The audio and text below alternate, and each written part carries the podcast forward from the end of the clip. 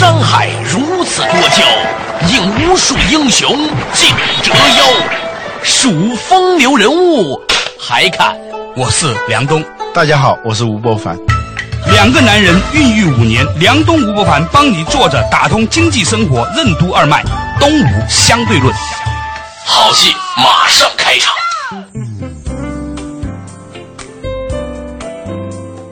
作者打通经济生活任督二脉，大家好，欢迎收听东吴相对论，我是梁冬。对面的依然是21世纪商业评论发行的吴伯凡。老吴你好。大家好。最近呢，我留意到一个现象，其实呢，之前很多朋友都跟我讲啊，但是我觉得这个问题其实很值得探讨。就是乔布斯时代的苹果和另外一家公司叫 Pixar 呢，其实都来自于乔布斯这样一个他所主导的一个团队。某种程度上来说，是乔布斯这一个人他所吸引的人一起来创造出来的。前段时间我还看过一部讲乔布斯一部电影，你看过那部电影吗？对，乔布斯啊，他里面呢讲到这个人的很多问题，包括他的女朋友告诉他怀孕了，他站起来说：“不是我的，你走，离开这个房间。”把人赶走了。所以这种很极致的做法，也就这个人才能干出来。后来做了鉴定以后，科学的验证证明是他的，他还赖着不给钱。对，他能干得出来这种事儿。再比如说，他刚开始创业的时候，把那些人都弄进来，让大家帮忙嘛。最后呢，给股票的说这个人根本不值那么多钱，让他马上走。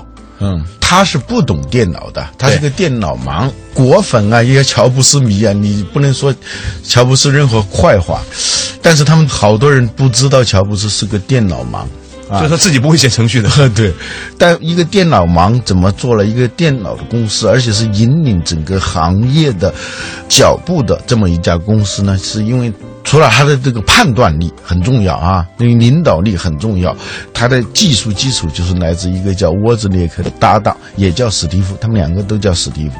创业早期的时候，曾经有一个单子是1000美元，就乔布斯去谈的，后来做成了。对方付账的时候，乔布斯告诉沃兹说，对方原来答应的1000块钱，现在只有600块钱，所以咱俩一人一半。事实上来说，乔布斯拿了700。对。这个事情很久很久以后，这沃兹才知道，他非常痛心嘛。就这么一人，但是他干出了 Pixar， 也干出了苹果 Apple 这样的公司哈。所以你很难说他到底是怎样的一个情形。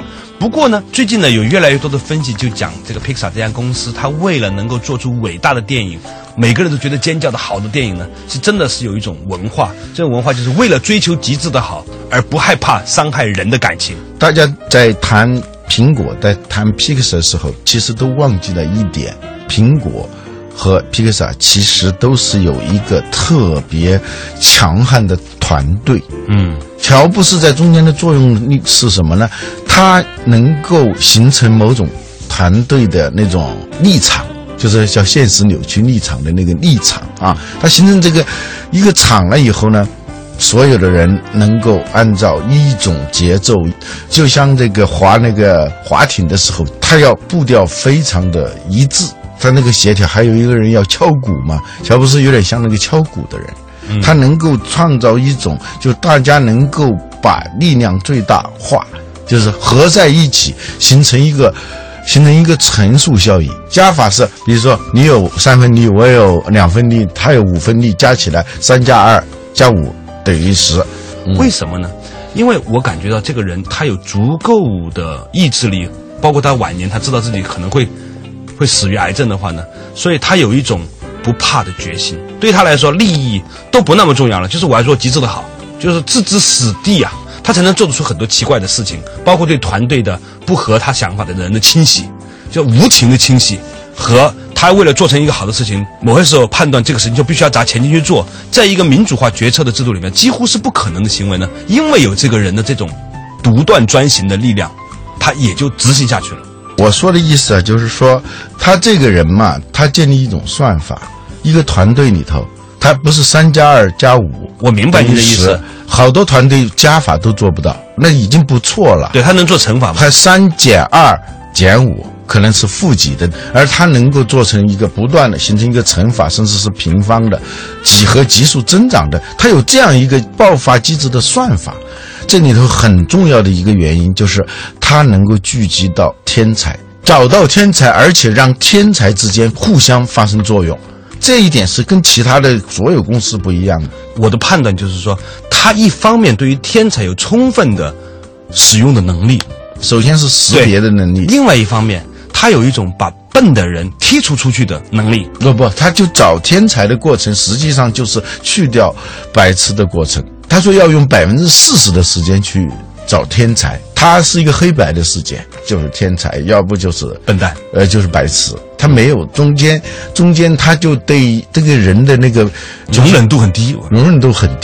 就如果在道德品质上他是确实是有问题的，不包容，我们所讲的那很多正能量的东西他没有，挑剔、尖刻、见利忘义啊，等等，就有很多。但有的领导你可以说出他很多的优点出来，包容啊、谦和啊，就是以人为本啊，所有这些东西。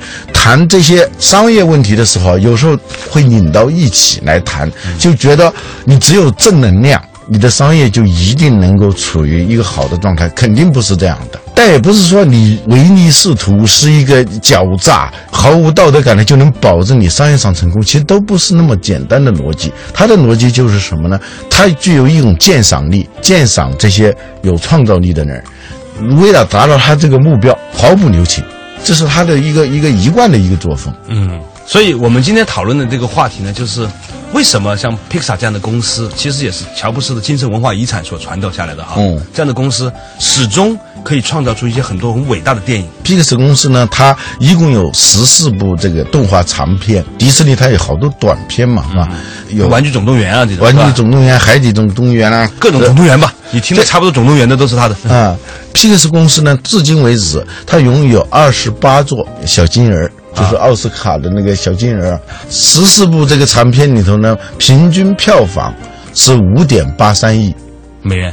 你想想，我们好多的电影拍了那个什么票房，基本上被那些演员分走一大半了。就是、他是没有演员的，全是动画片儿。对，郭德纲说了半天他骗我，他是个动画片导演。乔布斯这样的一个很充满争议的人，他所留下了一个什么样的精神遗产，可以创造出像 Pixar 这样的公司？而最近呢，又有一些更深入的分析和讨论，讲 Pixar 公司呢，它是如何建立起了它的这种智慧或者是创意产生的这个机制，这个机制又和我们所习惯的那种让大家舒服的这种状态有什么样的不一样？也许要成就一个极致而伟大的公司，有些时候的确不是能够那么令人舒服的。作者打通经济生活任督二脉，东吴相对论。为什么动画产业巨擘皮克斯公司能够创作出14部叫好又叫座的动画片？皮克斯公司是如何聚集天才的？什么是创意产业？创意公司该如何保持艺术和商业的平衡？欢迎收听《东吴相对论》，本期话题：神一样的队友之上期。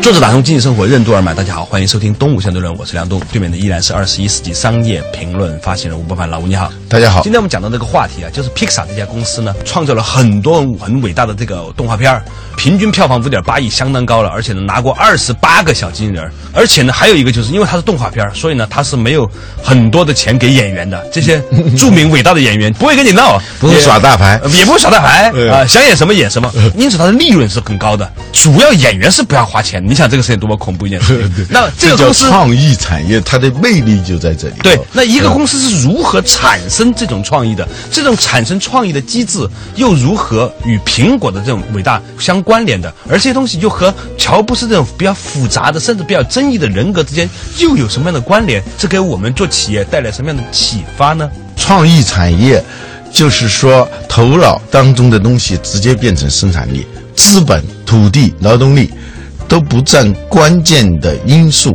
过去啊，电影产业里头很重要的就是明星的资源，他连明星资源都不需要，他是通过脑子里头出来画出来就是一个演员。但是呢，正因为如此啊，这是一个高收益的，同时它一定也是一个高风险的，不是说你创意出来就能够赚钱的，因为这创意出来是可以赚钱，但是你要能够赚钱的那种创意呢，又是非常非常难得的，这就一定依赖于一个什么呢？就是这个公司有一套生产出这种伟大创意、绝佳创意的一种机制。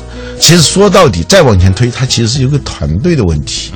最近有篇文章介绍 Pixar 它整个的创意产生的一个机制，讲皮克斯智囊团是如何形成，是如何工作的，创意的带头人最重要的。如果你是一个不能够让最有创意的人聚在一起，第二聚在一起后他不一定能够合作的，他互相拆起台来也是很天才的。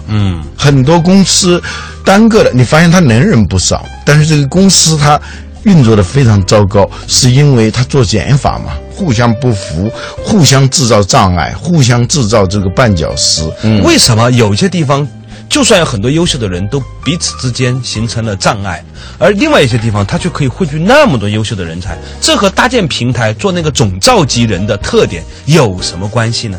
我们以前讲那个蜂王领导力啊，这个蜂王首先他是人力资源的总监，所有的蜜蜂都是他生出来。对于一个具有蜂王领导力的人，首先就是你的公司的核心的人才都一定是你发现还能够把它留住的，这是你作为一个领导要做的。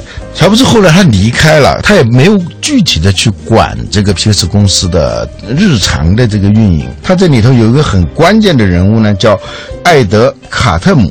乔布斯是一个非常尖刻的人，大家都知道了啊，他非常吝惜赞美的啊，但是他对卡特姆这个人啊，他用了好多词，比如说非常睿智啊，很有自知之明啊，体贴如微啊，极其聪明啊，而且还说他有一种神秘的力量。这个人的的确确应该是比较神秘了，其实他也不神秘，他有几个原则呢，说起来并不神奇，但做到是很难的。其实他做的事情都特别简单，他只是把那几个原则做到极致而已。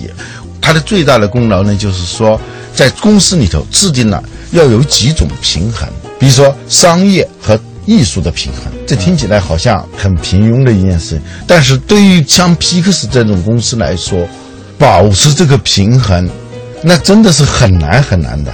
一个片子在多大程度上要让它特别有艺术感，又同时要保持它在商业上的成功，你在事前你是很难做判断的。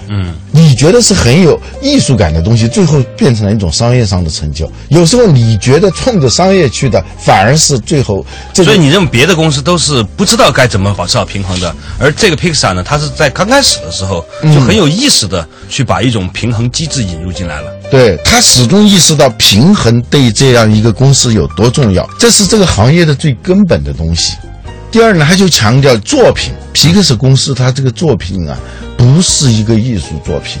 艺术作品是什么？很少有艺术作品是集体创，很少。《红楼梦》也不是一群曹雪芹写出来的吧？多两个曹雪芹也不见得能写出更伟大的。多1000个曹雪芹也写不出来。比如说毕加索的那个，他突然想到用那个自行车的那个车座加上了自行车的那个把手，那个龙头一加二变成一头牛，这样的东西，他不是就靠多少人使劲的在那儿拔河似的那么拔出来的。他往往这种灵光乍现的东西，它不需要太多的人的。动画片这种它是产品，它不是艺术品，一定是很多很多人共同劳动的结果。你又要非常有创意，同时又是很多人要参与的，这个事情就难办了。要不很多人参与的，我们大家一起来搬砖啊，我们来建一个金字塔。其实人多力量大是可以把它做到的嘛。或者说你要一个天才的那么一个创意去找嘛，找了天才。个人创造与集体劳动之间呢，在这个动画片里，这个本来有点水火不相容的东西啊，但它必须要时刻在这样一种工作状态下发生。你聚集一帮天才在一起，必须是多人劳动，但又不是多个人的简单劳动时候，一个最重要的东西，一个氛围或者一个听不见的乐曲要在这里头弥漫，这就是什么坦诚。低级平衡是很容易达到的。比如说你不说我就不说你，对，你讲我就讲你啊，你不讲我就不讲对对这低级平衡是吧？对，最后那种低级平衡就会形成一种集体的平庸。尽管每个人都不平庸，但是在这样一种氛围里达到这种低级平衡的话，也就意味着你这个公司无所作为了嘛。你刚才说到这一点的时候啊，我在想说，卡特姆更像我们想象当中一个搭平台的人。制造某种平衡，在商业和艺术的平衡，团队和个人的平衡，它能够创造一种开诚布公的讨论的氛围。伟大的人都可以把思想进行交流，并且共创出一种很好的东西。这个卡特姆这个人，他的出现跟乔布斯有什么样的关系？也许正是因为乔布斯是一个如此聪明，但是又如此刻薄，但是又如此有霸权的人呢，所以呢，在下面有一个人能够跟他配合的，一定是智慧很高、很宽容，能够衔接一切的人。作者打通经济生活任督二脉，东吴相对论。为什么说创意文化产业要想发展良好，团队之间必须做到以诚相待？坦诚为什么能实现卓越？摒弃平庸？怎样才能让一个天才辈出的团队里的天才之间相互帮助，而不是相互指责？欢迎继续收听《东吴相对论》，本期话题：神一样的队友之上期。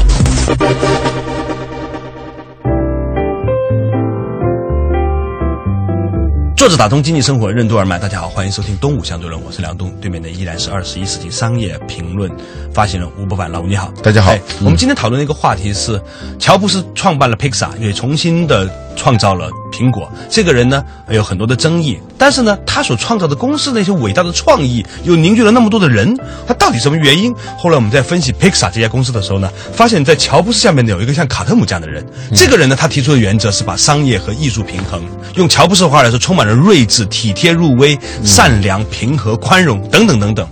我觉得如果没有乔布斯这样的一个领导，这么刁钻、品位高而且独裁的领导，可能在他的下面不会有一个既能够理解他、能力又强，还具有如此大宽容的一个中间层，把他上下衔接。有人专门研究这样一种现象，就是好多公司啊有这种双子星座。初看上去这个公司是某个人的公司，所有的功劳都归结于那个人啊 ，superstar。但仔细你看了以后，实际上是有一个叫暗主角。这个主角呢，就是他有一种特点，他是那种不喜欢聚光灯的。对，当聚光灯过来的时候，他总是巧妙的把那个挪到那个喜欢做 superstar 的这个人的身上去。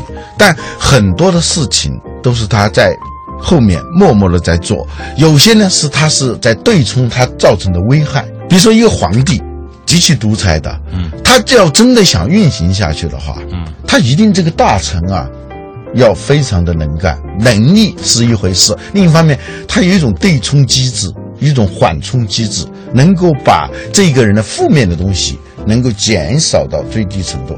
与此同时，他能把这个人的天才的这些东西还释放出来，放大。执行落实到位去。我们常常把它变成是一个对立的面，其实不是的，他们是共同体。我觉得说要建立一种整体意识。乔布斯他可能有意无意的攻占了一个位置，就是生气的、才人的，但是充满幻想的 superstar 的。然后呢，他把一个暗物质的、宽容的、运营的、善良的这事情交给另外一个人，这种组合总是出现。卡特姆呢，他提出了一个原则，要实现卓越。摒弃平庸，最重要的是坦诚。